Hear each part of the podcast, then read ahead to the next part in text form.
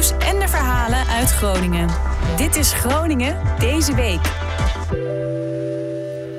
Leuk dat je luistert. Mijn naam is Hilke Boersma en dit is eh, Groningen deze week. Hey, vorige week nog uh, in deze podcast ondernemers aan het uh, Zuiderdiep die boos waren omdat Nexus de straat openbreekt.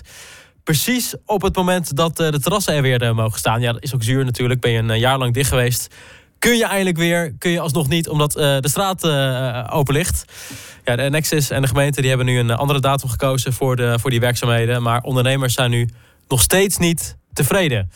Uh, daar zometeen meer over. En nu eerst, er wordt uh, volop getest in april met de evenementen tijdens de coronacrisis.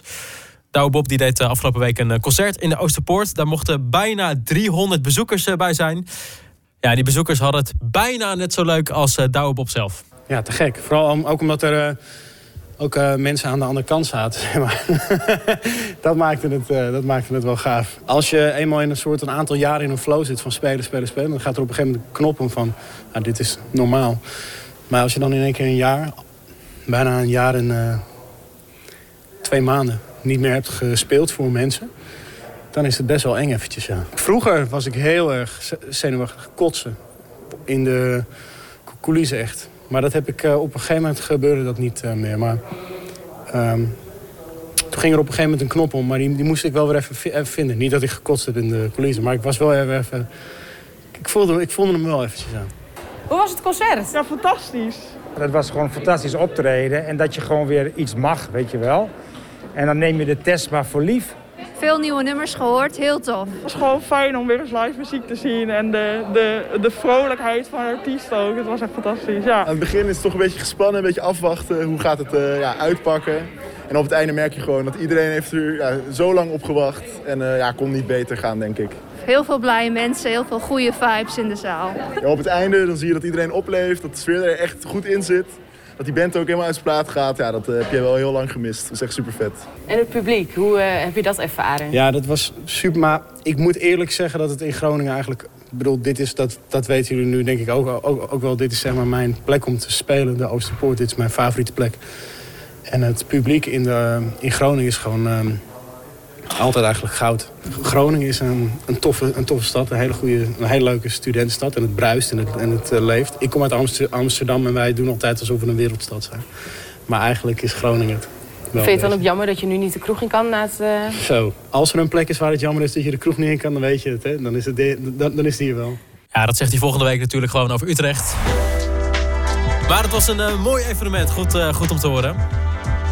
Verder deze week uh, in Groningen. D66 maakt zich uh, zorgen om uh, de huisvesting van nieuwe studenten in Groningen. Dit jaar viel het nog mee met het aantal nieuwe studenten dat in Groningen wilde gaan wonen door de coronacrisis. Maar volgend jaar zijn de voorspellingen toch anders. Waarschijnlijk komen er dan een hoop nieuwe studenten bij. Je hoort nu Tom Rustebiel, de fractievoorzitter van D66. We staan hier nu nog op een, op een lege campus op Zernike. En de bedoeling is dat het hier in september weer gaat bruisen. En D66 hoort geluiden uit de studentengemeenschap dat nou, veel studenten overwegen om toch een jaar extra te doen, omdat ze alleen online les hebben gehad. Maar ook omdat ze een deel van hun studentenleven echt hebben gemist. Want uh, ja, studenten die hebben nog meer dan andere mensen uh, gewoon op een kleine kamertje gezeten, online les. En ja, er is veel behoefte om het in te halen. Plus het feit dat natuurlijk Groningen sowieso altijd al een populaire stad is. Dus als je die aantallen erboven optelt, ja, dan zou het wel eens heel erg druk kunnen worden in september. En daar maken we wel eens een beetje zorgen over. We weten natuurlijk nog niet wat er gaat gebeuren. Als wij nu weten dat er 50% extra studenten naar Groningen komen en die hier ook allemaal willen gaan wonen. Ja, dan is dat op, op, op de termijn die we nu nog hebben, is dat gewoon bijna niet op te lossen. Dus ja, je zult het niet helemaal uh, kunnen voorkomen. Maar we zien wel dat het tentenkamp is natuurlijk niet mooi. Maar er zijn ook flexibele woningen geweest. Als tijdelijke huisvesting voor uh, studenten. Want uiteindelijk zal je in de loop van zo'n studiejaar ook wel weer verloop zien. Volgens mij moeten we nu vooruitkijken om te kijken hoe we kunnen voorkomen wat er in 2018 gebeurd is. In 2019 ging het beter. Dus uh, we zien dat er gewerkt wordt. Er zijn ook woningen bijgekomen. Dus er wordt hard gewerkt. Alleen het gaat niet automatisch goed. En wij maken ons op dit moment grote zorgen. Ja, vorige week kon je nog in deze podcast horen dat de gemeente van plan was om samen met Annexus de straat open te breken aan het Zuiderdiep. Precies op het moment dat de terrassen weer open zouden kunnen. Ja, daar waren een hoop horecaondernemers natuurlijk boos over. En daarom zijn die werkzaamheden nu verplaatst naar oktober. Ja, dat lijkt goed nieuws, maar horecaondernemers zien dit meer als het verplaatsen van het probleem.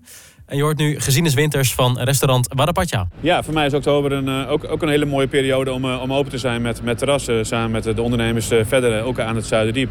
En ik zou heel graag nu verder in gesprek gaan met de gemeente... om te kijken van hoe we dat dan het beste kunnen gaan doen. Zodat de overlast minimaal is voor zowel de stadjes als, als ondernemers. Het moet een keer open. De, de, eerste eis is eigenlijk nog steeds van verplaatsen tot na de herfstvakantie. Dus 25 oktober begin lekker.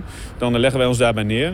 Ehm, maar als dat niet uh, mogelijk is, zouden we heel graag in gesprek gaan over uh, ook de komende tijd. Uh, met, in combinatie met de coronaregels, met de 3,5 meter voetpaden die moeten ontstaan.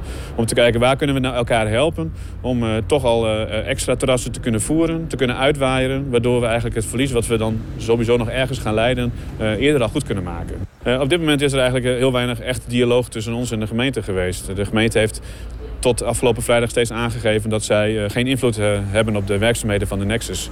En Nexus heeft aangegeven uh, inderdaad gewoon door te willen gaan met de werkzaamheden. Tot vrijdagmiddag bleek dat de gemeente dus wel degelijk invloed heeft om, om dat te verplaatsen. Dus dat is heel fijn. Want dat betekent dus ook dat we met hun dus nu in gesprek zouden moeten kunnen gaan. Om te kijken hoe we hier in de toekomst gezamenlijk beter naar kunnen kijken. Het frustreert vooral. Je hebt door de coronacrisis sowieso al weinig perspectief op dit moment. Omdat het steeds onzeker blijft. En als dit soort zaken er nog bij komen, ja, dan geeft het gewoon ook een mentale druk. En uh, iedereen wil gewoon graag weer lekker ondernemen. Dus ook uh, bedrijven als The Cabin, uh, Toet, Mout en de Herbivore zijn net als wij van Wattapatje eigenlijk gezamenlijk nu bezig om te kijken... kunnen we vanuit één spreekbuis richting de gemeente zorgen voor oplossingen.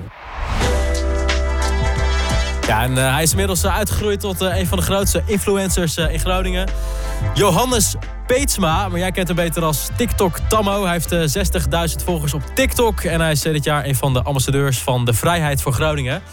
Ja, het bevrijdingsfestival komt nog net wat eh, te vroeg, dus dat gaat niet door. Maar er komt wel een 10 uur durende livestream. En TikTok Tammo gaat optreden tijdens deze livestream. TikTok Tammo is natuurlijk de Groningen die graag een biertje drinkt en en door het platteland heen rijdt met zijn rode Ford Escort. En uh, een dubbele graaien even drinkt. En uh, vogels gaat kijken in de, in de kiekkasten. Nee, dat is, dat is voor uh, Tammo een vrij, vrij gevoel. Een rode Ford Escort en rondrijden. Ah, TikTok Tammo gaat de vrijheid vieren op een manier dat hij, hij gaat muziek maken. Hij gaat zingen met een groot orkest. En dat is natuurlijk wel heel bijzonder. op een plek waar vroeger de suikerbieten werden verwerkt. Dus dat is natuurlijk één op één TikTok Tammo binnen. Nou, binnen een jaar word je gevraagd om op een bevrijdingsfestival te gaan spelen. Dat is natuurlijk een hele, hele bijzondere voortgang. Ja, daar had ik zelf ook niet zo in kunnen vullen. En meer informatie over deze eh, livestream vind je op bevrijdingsfestivalgroningen.nl. Het is zover de Groningen deze week. Abonneer je op deze podcast via je podcast-app. Je kan natuurlijk eh, volgen op Spotify. Dankjewel voor het luisteren en tot volgende week.